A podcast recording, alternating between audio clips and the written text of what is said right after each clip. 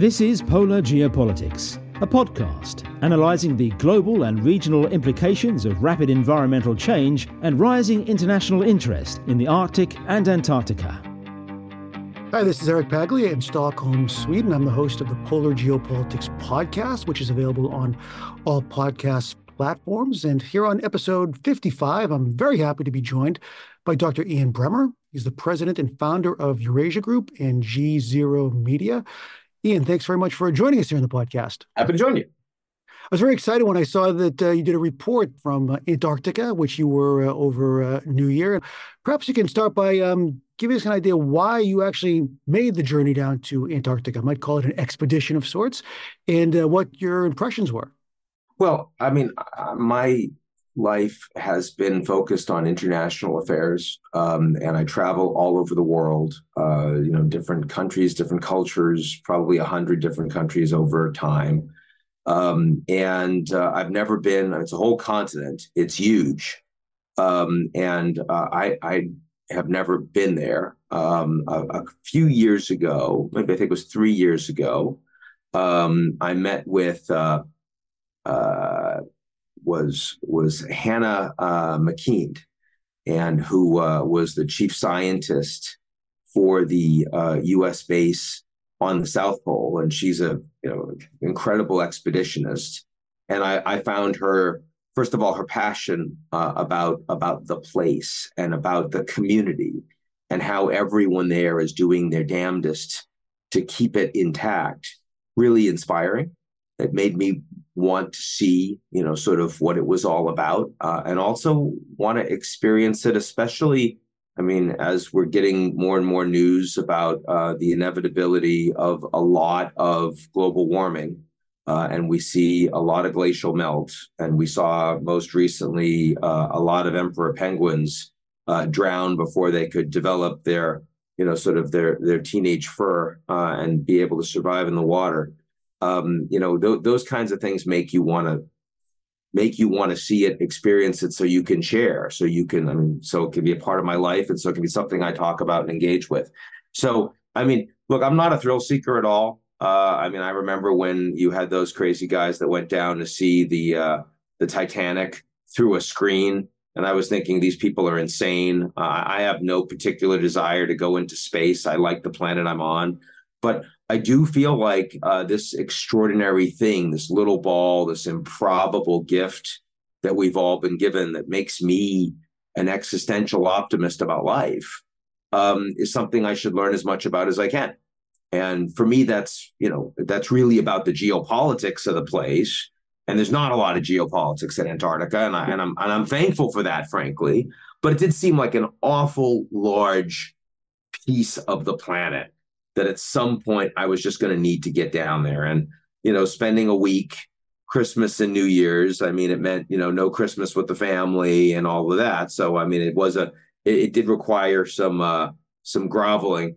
Uh, but it, uh, you know, the, the reality is it wasn't, uh, it wasn't all that hard, uh, to get down there. And so I was really delighted I did it. I mean, science is a theme that uh, I'd like to return to a little bit later on in this uh, discussion this absence of geopolitics there that's perhaps something we'll problematize in the course of this discussion yeah. and get some insights into what you what you mean by that um, of course it's been a, quite a success story this past 60 years yeah. the antarctic treaty system has maybe kept geopolitics at bay for this time uh, at least on the maybe on the superficial level but the report you, you gave a report for GZERO media and it was quite optimistic but i'm wondering i mean just from your wide knowledge on geopolitics uh, in general do you see this idea of Antarctic exceptionalism, this, this success story of keeping geopolitics at bay, to keeping it sort of immune from the major tensions in other parts of the world? Do you see that as sustainable, given all the problems? I mean, you have your Eurasia Group risk report of 2024 is quite uh,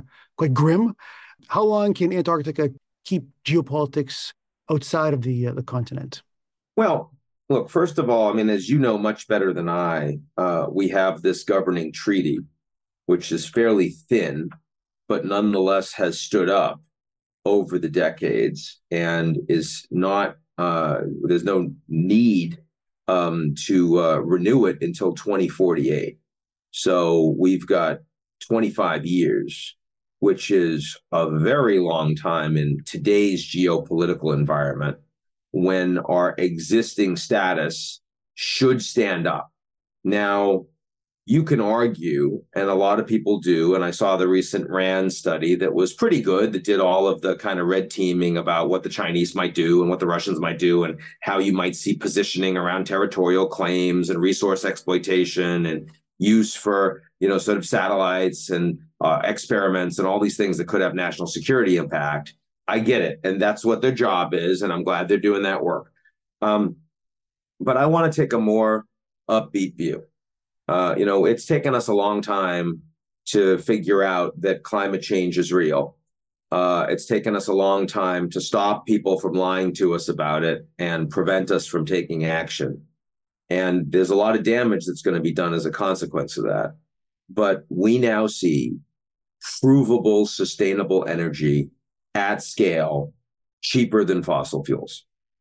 And um, you know, again, you got to build that out, and you need the infrastructure around it, and you've got to make sure it works in all the different sectors. It can't just be about electricity; it has to be, you know, sort of about the entire grid.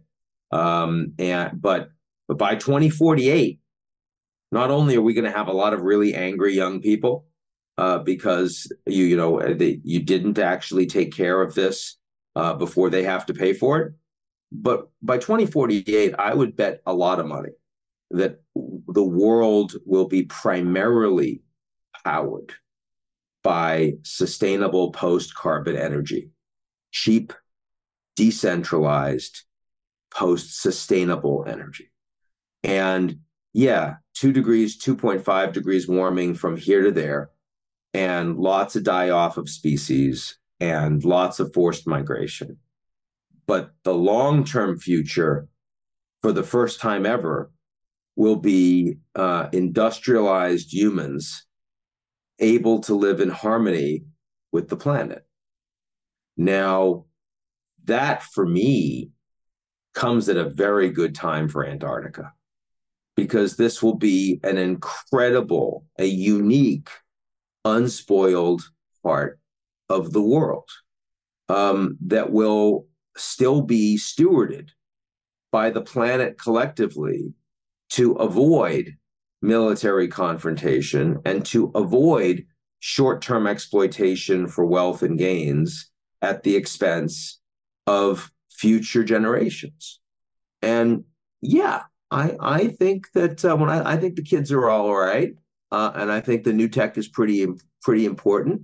And so when I look longer term, uh, I think that the kind of people that are likely to be in charge in another 20 or 30 years are people that are going to care a lot about making sure that the Antarctica that I experienced is one that their kids will be able to experience. Yeah, I'm pretty excited about that.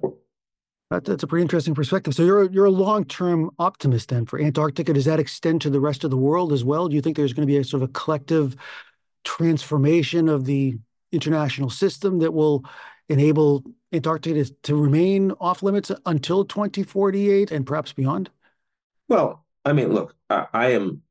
We are right now in a in a ge, what I call a geopolitical recession, a bust cycle, where the architecture and the institutions we have really don't relate very well to the changing balance of power. And that creates a lot of conflict. The second most powerful country in the world is um, authoritarian and state capitalist the most powerful country in the world has a dysfunctional democracy um, and a uh, badly regulated um, free market system. Um, you know, uh, they don't trust each other. That's a problem. And we're we're racing ahead with new technologies, which are not all that sustainable. Um, the I mean, AI is an incredible transformative revolution that will unlock massive human capital and will allow us to uh, improve our health, expand our life expectancies, uh, take people out of poverty.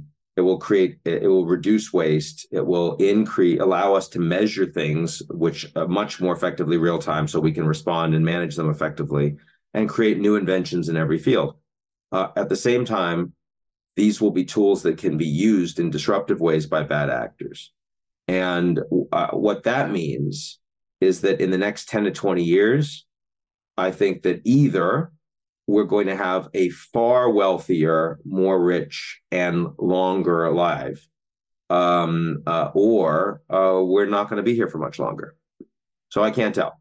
Uh, I, I, mean, I, I, think there's a good chance the Antarctic does fine and we don't. Um, you know, let's put it that way.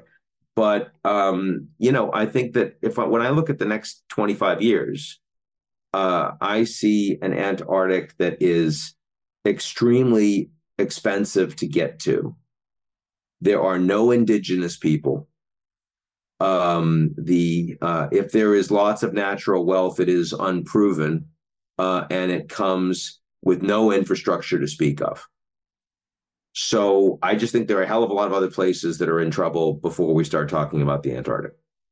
My, you know, I'm more concerned about fishing. We could certainly say, you know, off the Antarctic, a much bigger problem. Um, and again, um, you know, the emperor penguin population. You know, I mean, if if if they may not be able to handle um, the the transformation of uh, of climate, um, but of course, other than that, um, the, uh, the, the the wildlife you're talking about on the South Pole is pretty small, right? I mean, it's. I mean, I was there for a week. I saw a lot of ice, fair amount of rock, a lot, a lot of ice, not a lot of animals, right? And uh, and that's that's the reality. And I guess you spoke to a lot of scientists and maybe yeah. other U.S. government officials. What what's the perspective? What perspective do they have on on the sort of the, uh, the the years ahead when it comes to the governance of Antarctica? Oh, I think they're hopeful. I mean, look, these are people that uh, you know are very focused on their own community, and I like that. They're experts. They're not spending most of their time thinking about politics. They're spending most of their time thinking about how to conduct their experiments, how to conduct their science under very, very difficult conditions. And they're also very cooperative as a group. I mean, in that regard, it's kind of like the International Space Station. You know, you're meeting these people that are on these bases, and if something breaks down, and especially if it's in the winter, and there ain't nobody to help them out, you know, you're going to go to whoever's around. It doesn't matter what country you're from. So, I mean, there is this, you know, shared sense of camaraderie um, and humanity and community that I really love. I mean, I, I was um, uh, sanctioned by the Russians uh, about a year ago, uh, probably uh, because I write, um, you know, objectively about everything happening in the world, and I've been fairly critical about the lies and propaganda that come out of uh, the authoritarian state media in Russia.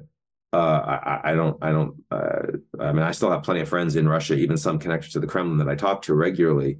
Um, but I can't go there anymore. I really shouldn't fly over, fly through their airspace, which saddens me. I speak the language. Um, I did my PhD. I spent a year on the ground in Russia, a year in Ukraine, time in Kazakhstan. Um, but um, when I was in Antarctica, you know, so I'm like, okay, hey, there's a Russian base. Let me go talk to those guys. And they didn't care. They didn't have internet. Uh, so, I mean, they were interested just in, I speak Russian. They were delighted to talk to me in Russian. They were really interested in the news and what's been going on recently, what's been happening in the Ukraine war, what's happening in the US elections. Like, are we really going to elect Trump? But that's what they wanted to know. But they, they didn't, eh, the fact that I was an American was of complete curiosity and interest to them. And there was no, you know, the Antarctica, Antarctica is not a place with, uh, you know, you know, it's not a place with nationality. Uh, I mean, even when you go to the South Pole and it's the, you know, the sign is in English because the Americans have the base there, but, you know, it might as well be a UN flag. It doesn't matter. There's two there's two lenses that people use when looking at science in Antarctica and to a certain extent in the Arctic as well you know, some some look at it as this idea of science diplomacy, where this this like you're describing here, this sort of trust building between different countries and and building up institutions that that uh, scientists and and the research, the national research institutes that they represent can can build trust and and, and cooperation. But the other uh, lens, and, and I actually read an article that you had written about looking at certain dual use technologies, using science as more as a pretense for spying or establishing some sort of uh, on the ground presence in Antarctica to bolster perhaps future claims. Do you prefer to look at science in one way or the other? Of course, science has dual use ap- applications. And when I look at my day job and the U.S. China relationship and you know the export controls on on chips and chip making and cloud computing and uh, you know advanced technologies we're increasingly seeing a level of decoupling which erodes trust and makes it hard for Americans and Chinese to research together, engage together, share stories, share humanity. Um, and for reasons that I understand, but sometimes you know you go too far, and uh, that that also can can uh, hurt you in the long term. But you know when what I saw uh, in Antarctica, uh, even with the Americans, is uh, not enough funding. It's not a priority.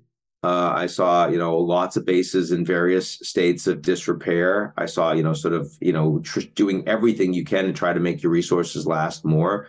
This did not feel like an area where the scientists are like blazing ahead with we've got to make these claims for the future it's more like we've got to do the best we can with what we have mm-hmm. and hope that they don't forget about us so you know uh, this is for me, this is the historic challenge with science in the United States is it's underfunded. You know, that the Russians who used to in the Cold War day, uh, you know, they had some of the best science in the world. They spent a lot of time on it. They've now become a petrostate with a lot of military capacity, and and they their scientific capabilities in that country have been completely eroded. So, uh, and then you look at Antarctica, which is again hard to do which isn't anyone's a priority. I mean, I meet with we meet with the U.S. administration all the time. Uh, I can tell you that in the last three years, I can't. I don't think Jake Sullivan has brought up the Antarctic with me once. But we did talk about it when I told him a few weeks ago that I was heading there, and he was like, "Oh, wow, that's crazy." So you know, he's like, "Why are you going?"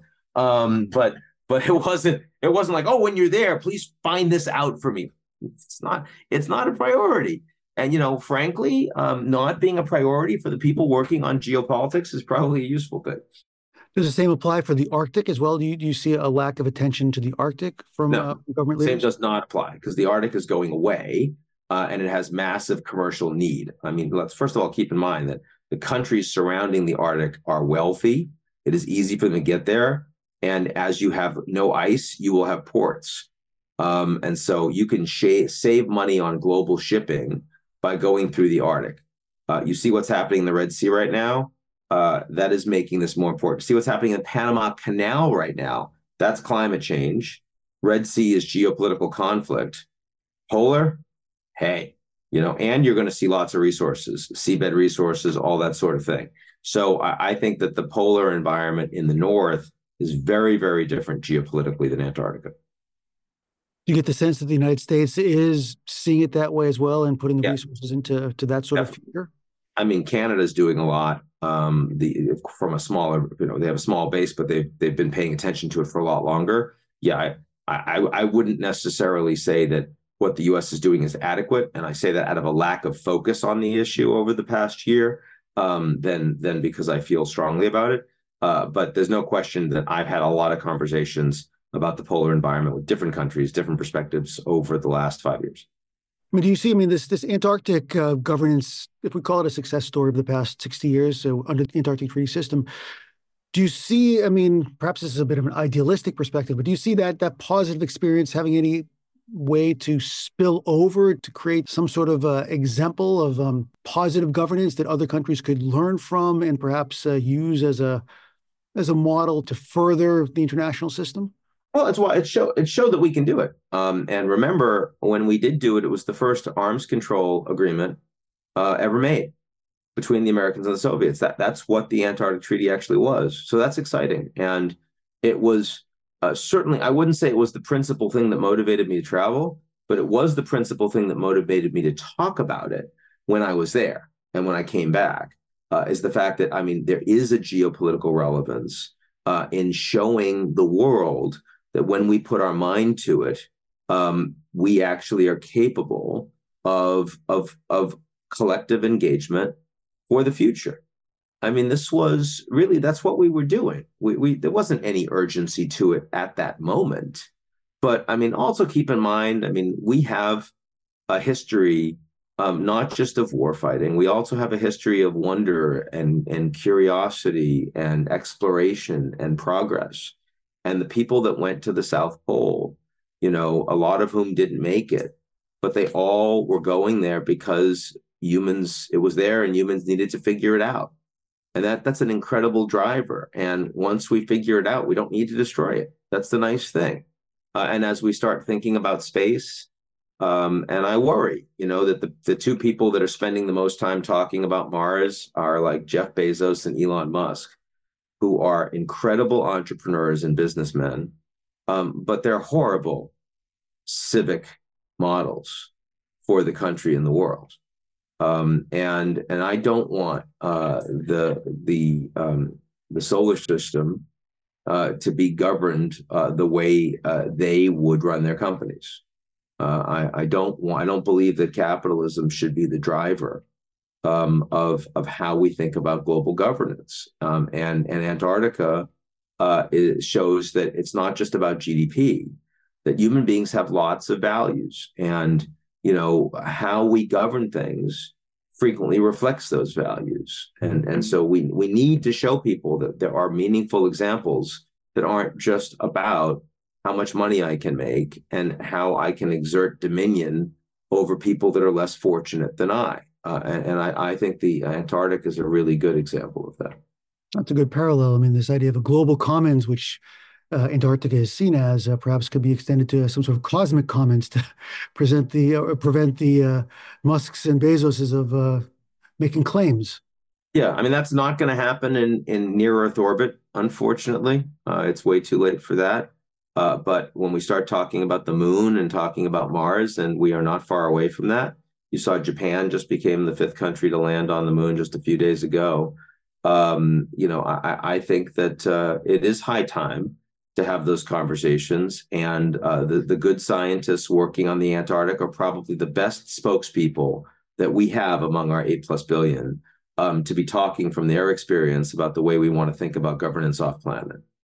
Okay. Do you see any any interface between your top global risks of 2024, which you published uh, with um, Eurasia Group, and the polar regions? Is there anywhere where they where they intersect? Climate change? Any other ways? Well, I mean, you know, again, critical minerals and the fact that as we move uh, into transition energy, new batteries and other demands uh, for manufacturing uh, and that supply chain are going to require a lot of resources that are found and will be found in the polar region in the north.